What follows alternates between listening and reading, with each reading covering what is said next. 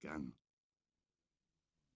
The good times ended about a year later when my father discovered the diary in which I had foolishly recorded the cigarettes I'd smoked, the beer I'd drunk, and my sexual adventures. He grounded me. My O levels were six months away. There was nothing to do but study for them, which I did with surprising obsession and tenacity. I passed all ten subjects with very high grades. My parents were delighted. The good times began again. King's College, University of London, had invited me to be interviewed for a place to read physics. I looked forward to the trip. The interview presented me with no worries. My mind was more concerned with visiting Soho, a place Albert had discussed at length with me on several occasions. I worked out which underground stations were close to Soho Square and killed time so as to arrive there by nightfall. I walked down Frith Street and Greek Street. I couldn't believe it. The place really was like Albert had said. There were strip clubs and prostitutes everywhere. I saw the clubs I had read about in The Melody Maker and The New Musical Express. Then the sexiest girl I had ever seen asked if I wanted to spend some time with her. I explained I didn't have much money. She said not to worry. I accompanied her to a flat. I gave her everything I had, two pounds and eight shillings. She'd just gave me a little bit, of what she had, but it was more than enough. King's College accepted me on the understanding I would get good enough A levels. I'd make sure I'd get them. I couldn't wait to get back to Soho. I got grade A in each subject. Herbert John Davis, headmaster of Garw Grammar School, had other ideas. He wanted me to sit the Oxford University entrance examination. It had been at least eight years since anyone from the Garw Grammar School had attempted to get into Oxford. He had been successful, and was in fact the headmaster's son, John Davis, who read physics at Balliol College. The headmaster suggested that I try to do precisely that. Sometime during the autumn of 1963, I sat two examination papers sent from Oxford to the grammar school.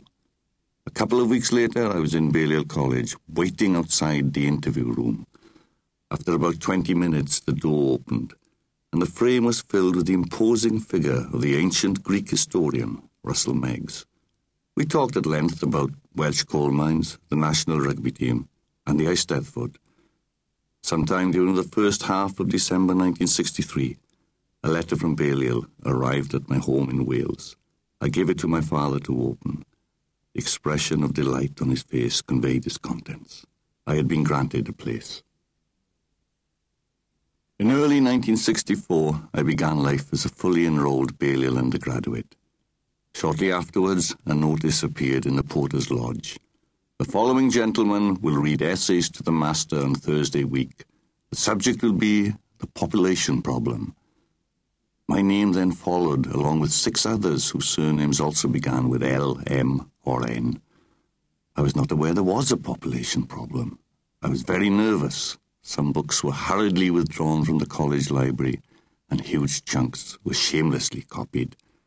Someone informed me that Sir David Lindsay Keir, Master of Balliol, used these essay readings to determine how well freshmen could hold their sherry. This gave me some comfort. Fortunately, I was not one of the three gentlemen chosen to read an essay, but I drank an enormous amount of sherry and had a long conversation with Sir David about the origins of the Welsh language and its grammatical peculiarities. Also present at this essay reading were freshmen John Minford and Hamilton Macmillan, each of whom had a very significant effect on my life. The room next to me was far more spacious and attractive than mine. I would sometimes spend time there, often accompanied by Harold Macmillan's grandson, Joshua Macmillan, who was a very close friend of the occupant. For some reason, the room became vacant, and I took it over. My new quarters considerably enhanced my potential for entertaining guests. A few days after I moved in, Joshua visited and warned me that I would be likely to get lots of visitors in the middle of the night, particularly at weekends. The reason for this was that the bars of the window were removable, thereby giving an extraordinarily easy access to the street. Balliol undergraduates often spoke of a character named Dennis Irvin, who had been rusticated from Oxford and had sensibly spent his period of banishment from the city walls visiting